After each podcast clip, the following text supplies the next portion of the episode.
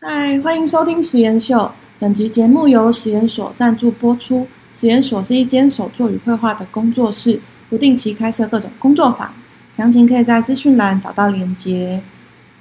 那来个就是友情的小提示，就是请大家在下面那个，如果你是用 Apple Podcast 的话，请订阅我们的频道。然后，呃，最近呢，因为疫情的关系呢，基本上如果有对话的部分都是用远距去录制的，所以音质可能没有办法比较那么好的掌握，请大家多包涵。好的，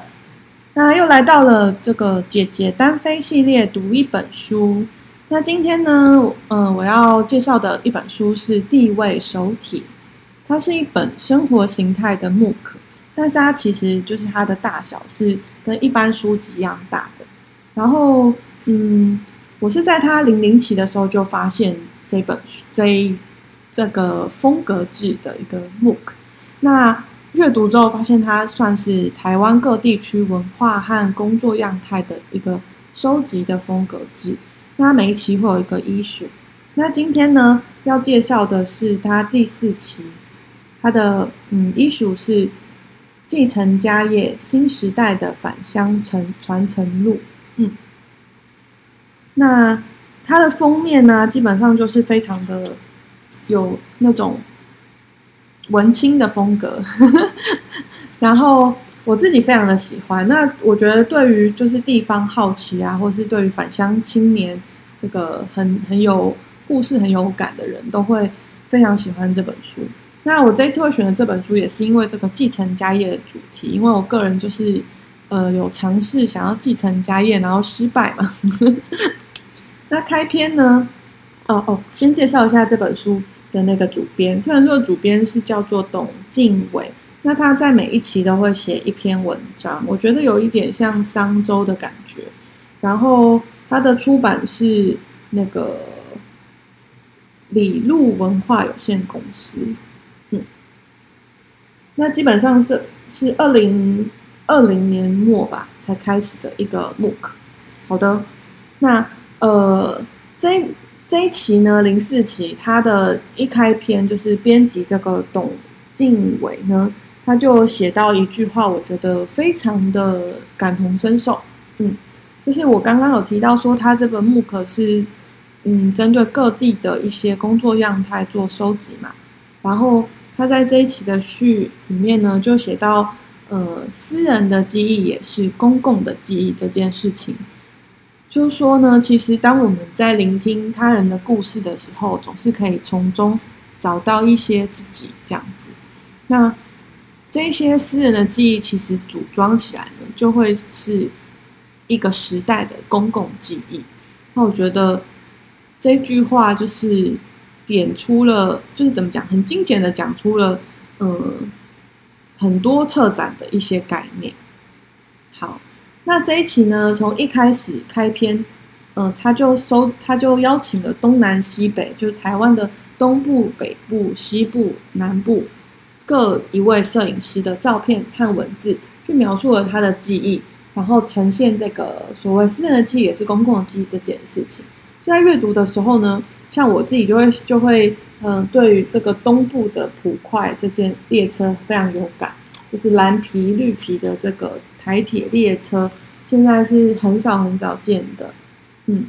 那所以在每一个说故事的人，他描述他记忆里的这个台湾的时候，我们就会翻出曾经的自己，我觉得非常的特别。那、呃，在结束这个东南西北的摄影师文字和照片的故事之后呢，就进入正题。那我觉得很有趣的一点是，他有呃先一个前言，就是。他说：“关于继承家业这件事情呢，必须要有感情、有策略、有协调，才能让新生代和传统辈这之间走到返乡传承路上的新节点。”那其实我自己蛮有感的，因为就是继承这件事情，可能没有像小说或是戏剧这么的浪漫，它充满了非常多的磨合和冲突。那，嗯、结束了这个前言之后呢，嗯、这一期非常有趣，它是插入了一个所谓的继承心性继承性格的心理测验。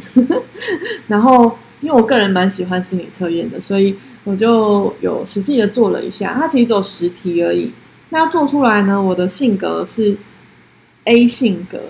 就是不需固守家业，也能开创新天地型。就是哎，也太准了吧！然后总共有 A、B、C、D 四个型，而且因为有一些选项，就是心理测验有时候就会选，哎，我有点想选 A，我也有点想选 B，那会不会就影响到结果？那我也有有其中两题有这个想法，我就回去重做了一下，哎，结果结果还是一样，就是这个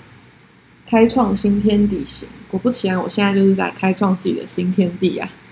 那。我觉得非常有趣，就是大家可以试试看，就是即使你没有家业可以继承，你也可以看看你是适合在传统的道路上走，还是你是一个比较有新创、开创性的呃工作性格呢？好的，那结束了这个心理测验，大家有呃对自己有一点感觉之后呢，他有邀请了两个专业领域的呃这个专家来访谈。然后我觉得他的访谈当中，就是他们分享他们的，呃，身边的一些或是个案的一些故事，都有就是 touch 到当时想要尝试继承家业的我。那两个专家分别是声音表达训练师和临床心理师，就是嗯，非常非常的懂，一个懂沟通，一个懂心理这样子。那我觉得他提到了好，嗯、三件事情蛮重要的。嗯，第一个就是在这个继承当中沟通的时候呢，因为你的老板就是你老爸，或者你的老板就是你老妈，这件事情有两个角色冲突，那它会增加就是沟通的困难，并且就是可能会在沟通的时候不小心就是转转到错频道，就是亲子关系的这个沟通既有模板这样子。那其他对于工作的沟通是有一定的障碍的。那第二个就是他强调了这个自由的重要，就是，嗯、心理师提到说他在沟通的时候，嗯、或者说在尝试帮个案整理的时候，发现很多，嗯、尝试要继承家业的这个子代呢，就是新世代呢，因为他在已经有一定规模的事业体制下，就没有太多的自由。然后再加上就是还是年轻一代嘛，所以会有对自己工作的怀疑跟不肯定，但偏偏又因为不自由而难以进行一个各自自我的学习发展，所以它就是一个很矛盾的状态。那要找到这个平衡，才有可能再继续往下走。那他这个后面就举到个例子，就是我自己很有感，就是他说这个你的老板就是你爸，就是这件事情为什么会说当。某一些话语会变成一个 trigger 去启动变成亲子关系的沟通，就是算了这两个字。那他这边的个案就是他爸爸，当他爸爸对他说算了的时候，他就会有一种愤怒的情绪。那其实如果回想是在职场上的一些沟通的话，可能不会有那么剧烈的反应，但因为是亲子关系，可能就会联想到一些旧时的记忆，或是一些以前。承袭下来的反射动作，那对我自己而言，就是因为，呃，妈妈比较心情剧烈，反应比较大，然后加上沟通的时候是以妈妈为主，所以，嗯，很常我自己的这个反应是习惯反应，就是我会觉得不想要有争执，所以当今天妈妈如果她。嗯，再三的反对，或是她一直在表述她的意见的时候，我就会产生算了的念头，然后我也会不想要沟通，我就会跟他说算了。那通常这两个字一出来之后呢，就是一个大妈妈的大爆发。所以当这个文章里面提到个案在讲爸爸对他的时候，哎，是是个逆向，但我就可以理解，突然之间就是可以理解这个 trigger 让妈妈变成了妈妈，而不再是老板这样子。好，那他也提提供了一个算是解决的方式，就是他说，就是当沟通的时候呢，可以先谈事实，再谈感受，之后阐述观点，最后再提出要求。如果可以把框架变成这四个方，呃，四个顺序的话呢，可能会让对方更好的去接受自己的想法，然后甚至可以融合彼此的想法。那我觉得这个在就是嗯、呃、后面很多故事之前呢，就先给到一个关于继承家业的这个大框架，在这本书里面就是蛮有趣而且又实用。那它后面呢，就分别呃提供了一二三四五六七七个故事，在苗栗、嘉义、屏东、台中、台南等地。然后有各行各业都有，就是有大旅社，然后林聪明沙沙头砂锅鱼头，七星药局，然后什么嗯麻油花生行、漆器行，然后布庄、雕刻那个公司，这几样产业都非常非常的具有嗯时代代表性。那么在这七种产业里面呢，我嗯特别有印象的是一个比较。难得的一个工艺叫做漆器，我不知道大家知不知道漆器这个东西，就是应该喜欢日本的人会知道，就有时候我们去日本会去逛，然后它通常都是单价非常高的一种呃产品或者说礼品，因为它的工艺非常的复杂，而且很很多层次这样子。那这个漆器呢，曾经在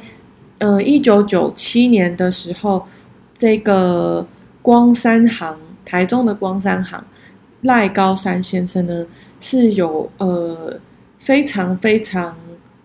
呃算他们的辉煌世代吧。然后除了有收了非常多的弟子啊，开班授课之外，也一路红回了日本，甚至有很多日本会特地过来订这个所谓赖高山的嗯漆器工艺。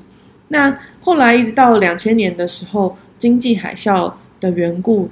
再加上就是现代这个社会渐渐的不再不再去追求这个漆器这项工艺之后呢，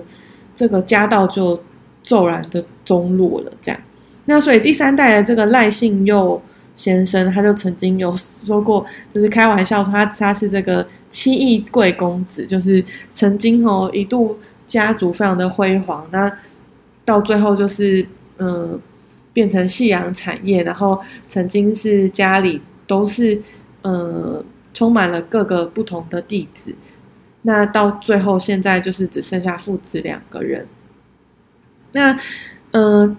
这个七届贵公子呢，他就是一度回家接了之后，发现不行又离开，然后嗯、快快乐乐当了社畜，就觉得领月薪非常的开心，一直到后来。嗯，某一天回家发现漆器这件事情已经真的快消失了，而报道中的这个漆器的这项工艺描述里面，赖高山这三个字也渐渐的越来越小，渐渐的不为人知，才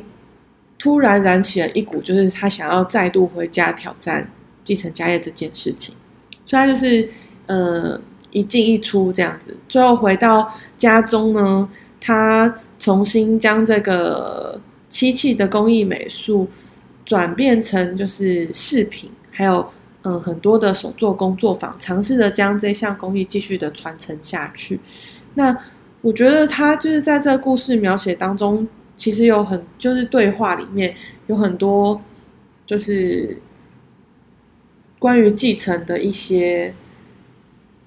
可能外人很难想象，或者说不在这个生活当中很难去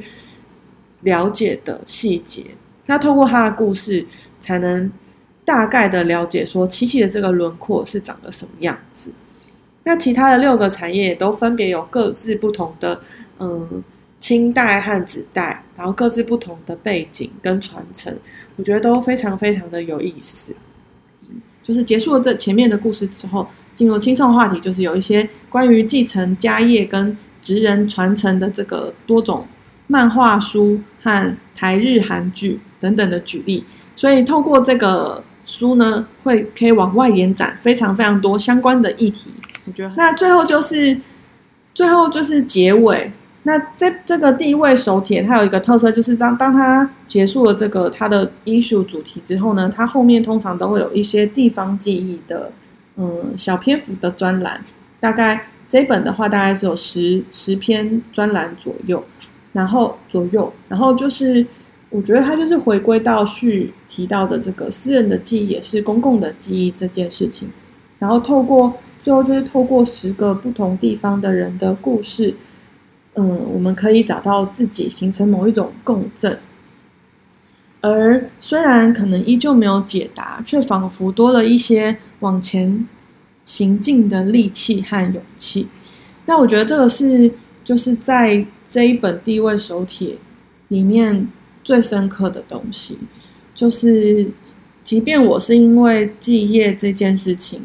而有兴趣，但实际上它的这个里面就是含纳了非常非常多的人的故事。然后透过每一个人的故事，或者是回忆，或者是他的生活，就是会在那个字句之间找到啊，我也是这个样子啊。我觉得这是这本书最大最大的动人之处。